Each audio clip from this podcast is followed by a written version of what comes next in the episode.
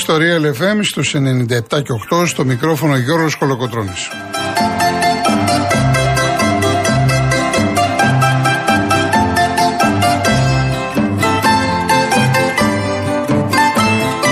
Τηλέφωνο επικοινωνία 211-200-8200.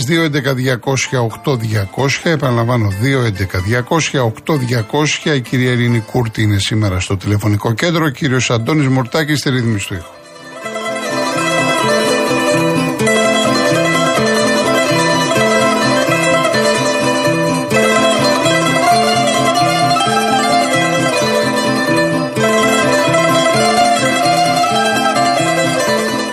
Όσοι θέλετε να στείλετε SMS, real και ενώ γράφετε αυτό που θέλετε, το στέλνετε στο 19600 email studio papaki realfm.gr.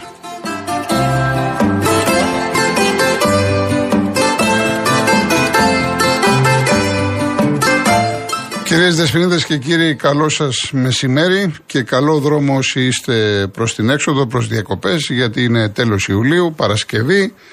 Πολλοί παίρνουν άδεια, Μόνο λέει στο λιμάνι της, ε, του Πειραιά περίπου 70.000 κόσμος. Αυτό το τρίμερο θα φύγει. Έχουμε και άλλα λιμάνια, αεροδρόμια, αυτοκίνητο. Ε, να προσέξετε, να περάσετε καλά. Σε μια πάρα πολύ δύσκολη περίοδο που είμαστε όλοι πάρα πολύ στενοχωρημένοι με τις φωτιές, με τις απώλειες ε, ανθρώπων, με τις καταστροφές της περιουσιών, με, βλέπουμε σπίτια, επιχειρήσεις κλπ. κλπ, κλπ. Τέλος πάντων, μην αρχίσουμε τώρα, μην το μαυρίσουμε, είναι που είναι μαύρο από μόνο του. Αθλητικά, χθες είχαμε τον Μπάου και τον Άρη να μην μπορούν να κερδίζουν Μπεϊτάρ και Αραράτ. Ο Άρης μάλιστα δεν βλεπόταν με το 1-1. Ο Πάουκ 0-0 με την Μπεϊτάρ.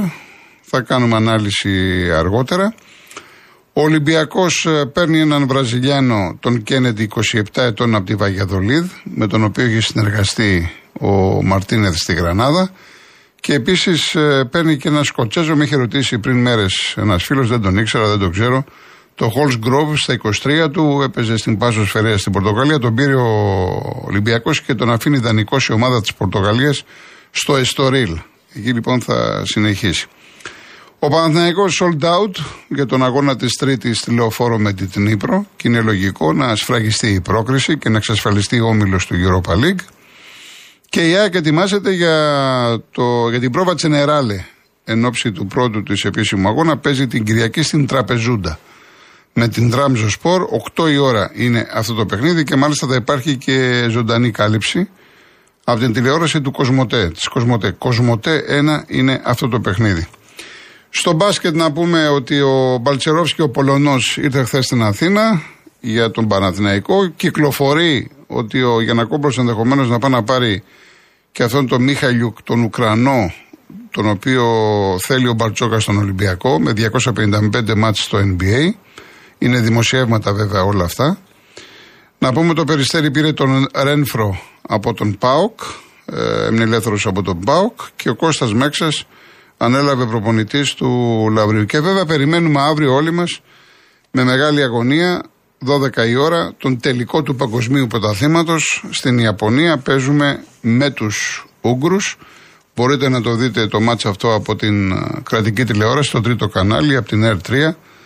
Με την ευχή, με την ελπίδα ότι θα είμαστε παγκόσμιοι πρωταθλητές για πρώτη φορά στην ε, ιστορία μας.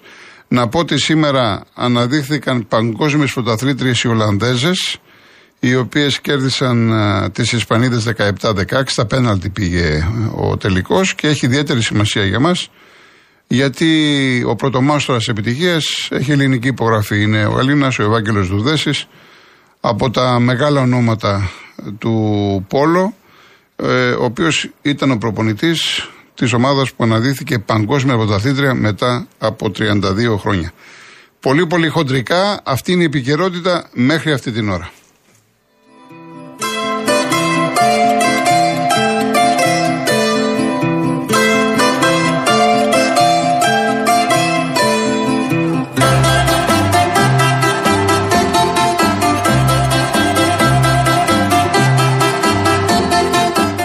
Να ακούσουμε το πρώτο τραγούδι για σήμερα. Ελπίζω να ακούσουμε δύο-τρία να προλάβουμε. Θα φανεί στην πορεία. Ε, Αντώνης Καλογιάννης, ένα πάρα πολύ ωραίο κομμάτι. Είχε θάλασσε στα μάτια. σε στίχους του Μιχάλη του Μπουρμπούλη που δεν προλάβαμε να του κάναμε αυτό το μήνυ αφιέρωμα.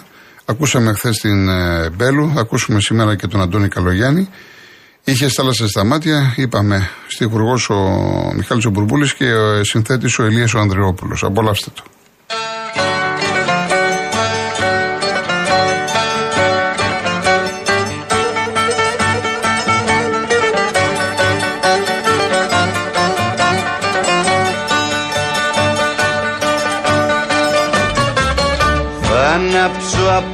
Απόψε μια φωτιά να φτάσει στο φεγγάρι να παίξει ο κόσμος να σε δω. Τώρα που λείπεις από εδώ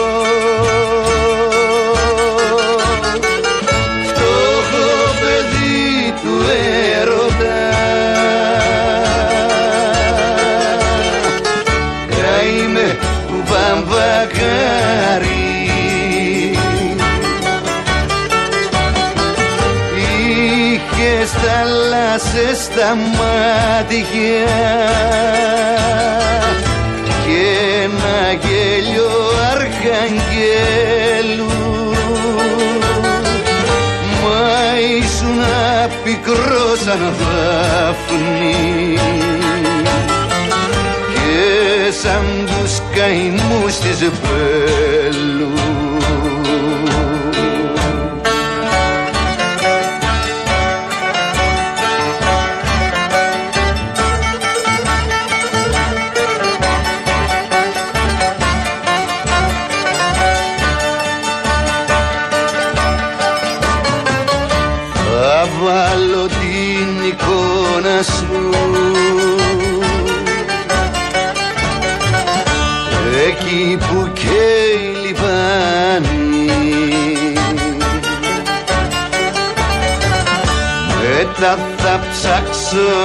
σε βρω. Σε αυτό το δύσκολο καιρό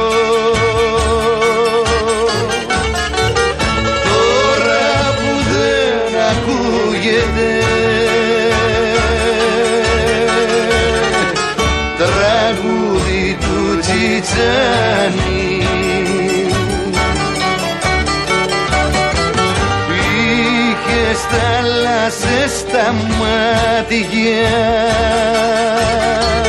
Και ένα γέλιο αρχαγγέλου. Μα ήσουν πικρό σαν δάφνη. Και σαν τους καημούς της Βέλου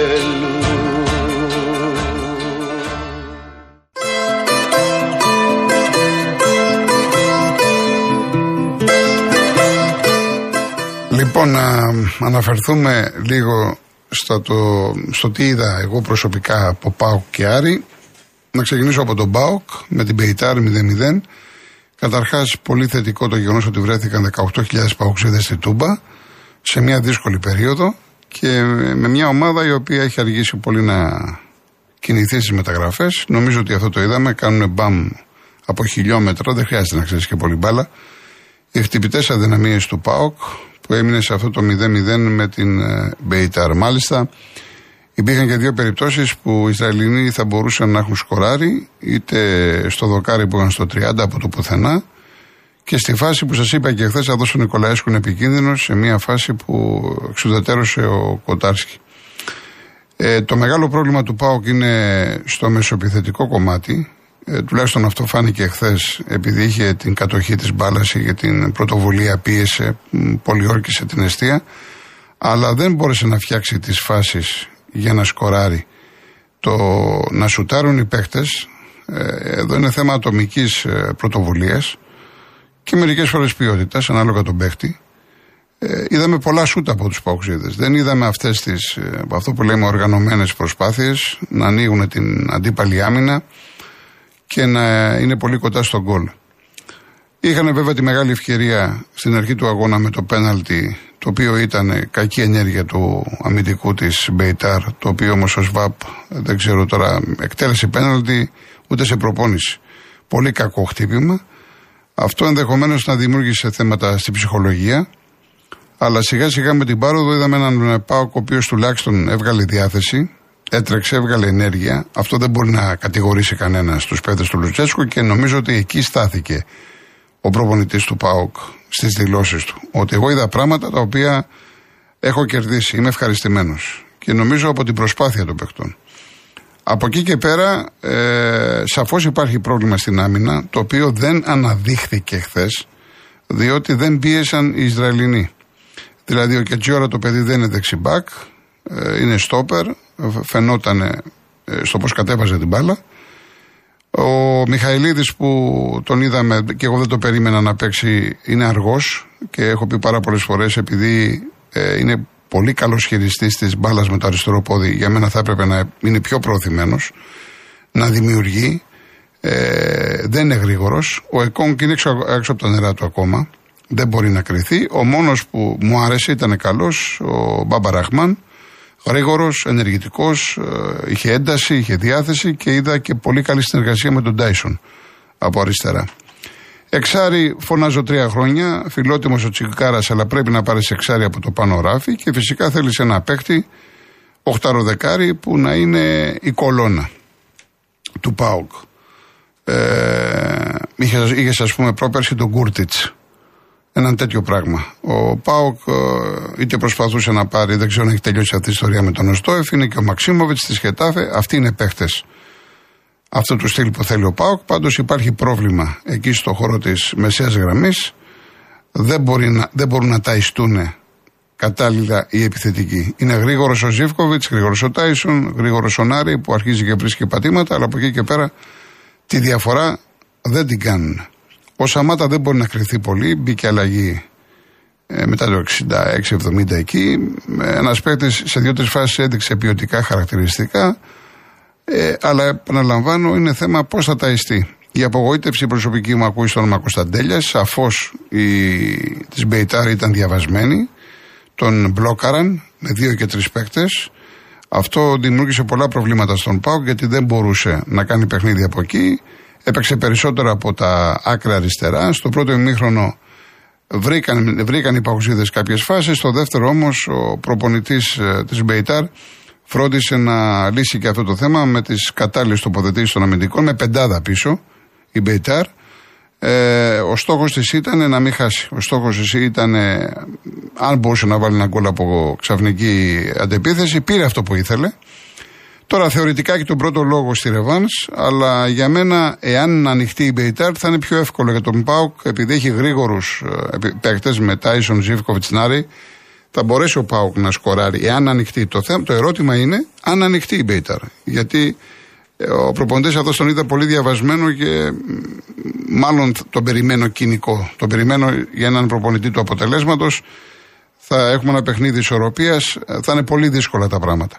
Σε κάθε περίπτωση, είναι αυτό που λέμε ότι επειδή ξέρουν οι ομάδες μας ότι έχουν ευρωπαϊκές υποχρεώσεις, θα πρέπει να κάνουν τις κινήσεις τους έγκαιρα.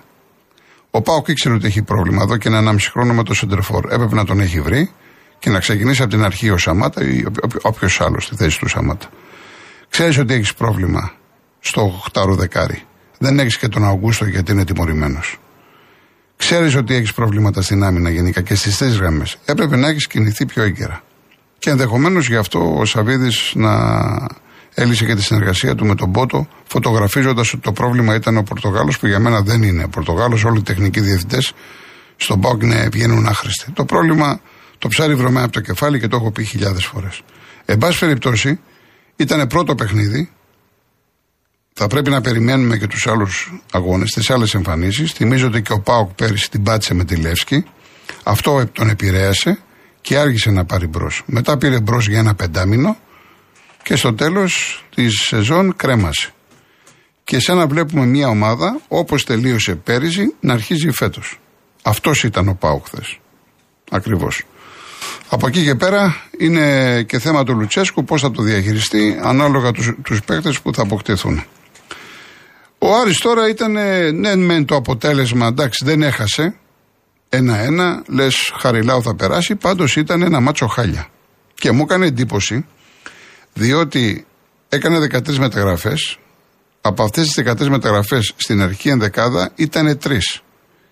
Ήταν ο, ο Ματαρίτα το αριστερό μπακ, ο Μενέντες το ο ακραίος και ο Καμερουνέζος ο Ζιλ ή Ζουλ, ο οποίος εγώ όπως τον είδα χθες, μόνο εξάρι δε μου φαίνεται. Υπήρχε μια τεράστια τρύπα στον χώρο της μεσαίας γραμμής.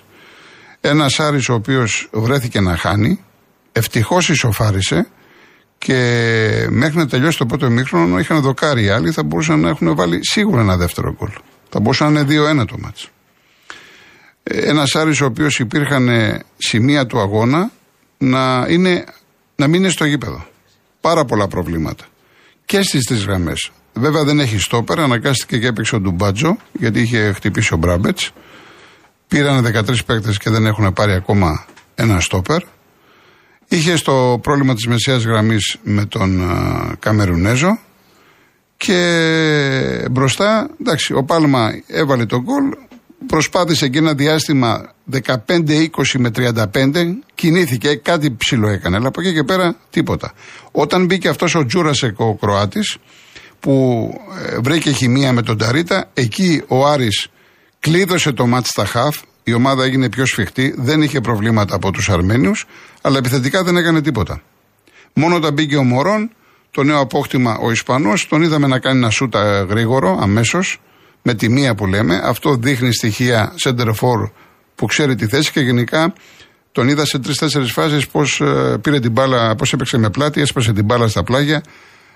Κάτι δείχνει βέβαια, μην βγάζουμε τόσο γρήγορα συμπεράσματα. Καλό είναι να περιμένουμε. Η Ρεβάν τώρα είναι την άλλη Πέμπτη. Ο Άρης, επαναλαμβάνω, θεωρητικά περνάει και πρέπει να περάσει. Θέλουμε τους βαθμούς. Μετά έχει την δυναμό Κιέβου. Η Αραράτ δεν έχει βέβαια κάτι το ιδιαίτερο. Έχει από τον Εζά μπροστά και το Σεροπιάν. Είναι δύο-τρεις πέτε που θέλουν προσοχή. Νομίζω ότι αν το δούνε διαφορετικά το παιχνίδι, πολύ πιο σοβαρά, πολύ πιο οργανωμένα, κάνει ο Τερζής τις κατάλληλες κινήσεις, ο Άρης θα μπορέσει να περάσει στην επόμενη φάση. Επαναλαμβάνω, ανοιχτό είναι και το μάτς του ΠΑΟ και αυτό είναι την Πέμπτη το βράδυ στην Ιερουσαλήμ. Απέναντι σε ένα γήπεδο γεμάτο. Είναι φανατική οπαδή της Μπεϊτάρ και χθες δημιουργήσαν θέματα με την αστυνομία, όχι με τους Παοξίδες. Γενικά οι Μπεϊτάρ έχουν όνομα στο Ισραήλ, έχουν μεγάλο πρόβλημα με τους Άραβες. Είναι ιστορία. Είναι ιστορία. Θα, ο Πάοκ ε, έχει να παίξει σε μια δύσκολη έδρα. Είδαμε και το πώς πανηγύρισαν οι παίκτες με τους οπαδούς τους, κάποια συνθήματα, κάποιες χειρονομίες κλπ. κλπ. Αυτά.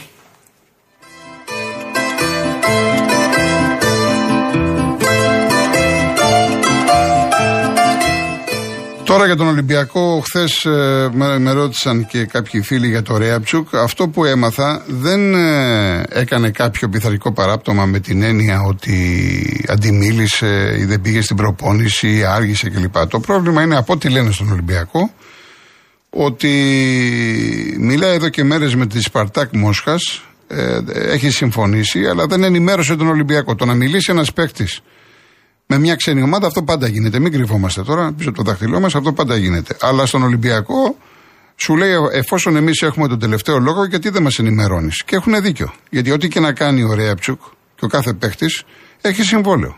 Αν δεν θέλει η ομάδα να φύγει, δεν φεύγεις.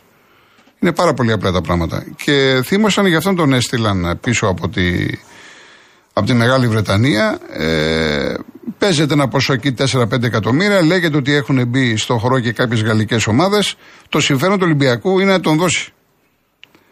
Εάν ε, που λέμε έχει σπάσει και όλο αυτό το, το κλίμα δεν είναι αυτό που ήταν, το συμφέρον του Ολυμπιακού είναι να τον δώσει. Ασφαλώς υπάρχει και μια πολιτική, οικονομική. Ο Ολυμπιακός δεν είναι από τις ομάδες που καίγονται για λεφτά, γιατί έχει λεφτά. Είναι πώς θα το δει. Ε, Αποκτήθηκε τώρα, θα έρθει, περιμένουν το Κέννεντι, ένας Βραζιλιάνος στα 27 του. Αυτό το παιδί πίστευε πολύ, το πίστευε πολύ η Τσέλσι. Τον είχε πάρει από την σε 8 εκατομμύρια. Ε, δεν τράβηξε. Έχει ένα βιογραφικό, πήγε Νιούκαστλ, Βότεφορντ κλπ. κλπ. Κατέληξε στην Ισπανία, είχε μια πολύ καλή περίοδο στη Γρανάδα την περίοδο 2021 που ήταν προπονητής ο Μαρτίνεθ ήταν ενδεχομένως η καλύτερη σεζόν στην ε, καριέρα του. Τώρα ε, ανοίγει στη Βαγιατολίδ, έχει συμβόλαιο μέχρι το 27 και τον παίρνει ο Ολυμπιακός δανεικό. Έρχεται εδώ για δανεικός. Παίζει αριστερά. Ακραίος. Σας έχω πει ότι είναι οι φετινές μεταγραφικές κινήσεις των Ερυθρών Λευκονή στοχευμένες, ψαγμένες αν θέλετε. Σαφώς και ήταν πολύ σπανική αγορά. Ο Μαρτίνε θέλει παίκτες που έχει συνεργαστεί ή τουλάχιστον που τους γνωρίζει. Και θα πάρουν και άλλο ακραίο. Και όλο το βάρος μετά από εκεί και πέρα θα πέσει ήδη, πέφτει, ήδη συζητάνε με σέντερφορ. Και είναι νομίζω απόλυτα φυσιολογικό. Επίσης πήραν αυτόν, είπαμε, τον Σκοτσέζο στα 23 του, ο οποίος παραμένει στην ε, Πορτογαλία. Προφανώς για να τον πάρει ο Ολυμπιακός κάτι βλέπει. Αλλιώς δεν θα προχωρούσε στην αποκτήσή του και νομίζω ότι είναι απόλυτα λογικό. 23 χρονών είναι μέσος. Τώρα, ε, υπάρχουν δημοσιεύματα στην Τουρκία που θέλουν τον Σίγκερ Νάγκελ να είναι, αν όχι πρώτος στόχος, μέσα στους βασικούς στόχους της Τραμζο Σπορ. Το θέμα αυτό παίζει εδώ και 15-20 μέρες. Και μάλιστα σήμερα γράφουν ότι μέσα στα ανταλλάγματα είναι και ο Σιώπης. Να θυμίσω, το λέγαμε τις προηγούμενες μέρες, του έκανε πρόταση ανανέωσης η ομάδα της Τραπεζούντας στο Σιώπη και ζήτησε, λέει, από 1,4 ως 1,7. Το ποσό κρίθηκε υπέρογκο.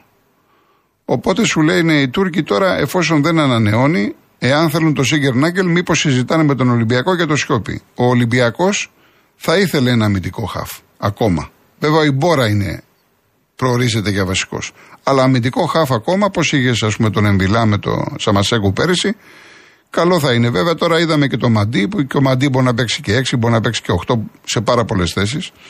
Αυτά όλα θα τα δει ο, ο Μαρτίνεθ. Για το Σκόπι έχουν γραφτεί πράγματα και για τον Παναθηναϊκό που θέλει εξάρι, αλλά και για τον Μπάουκ. Γίνεται παιχνίδι. Τώρα από εκεί και πέρα όλα αυτά θα τα δούμε. Υπάρχει ακόμα πάρα πάρα πολύς χρόνος για μεταγραφές. Βλέπετε τι γίνεται και στην Ευρώπη.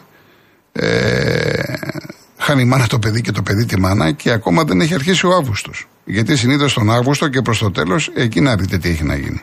Γενικά υπάρχει πάρα πάρα πολύ δρόμο.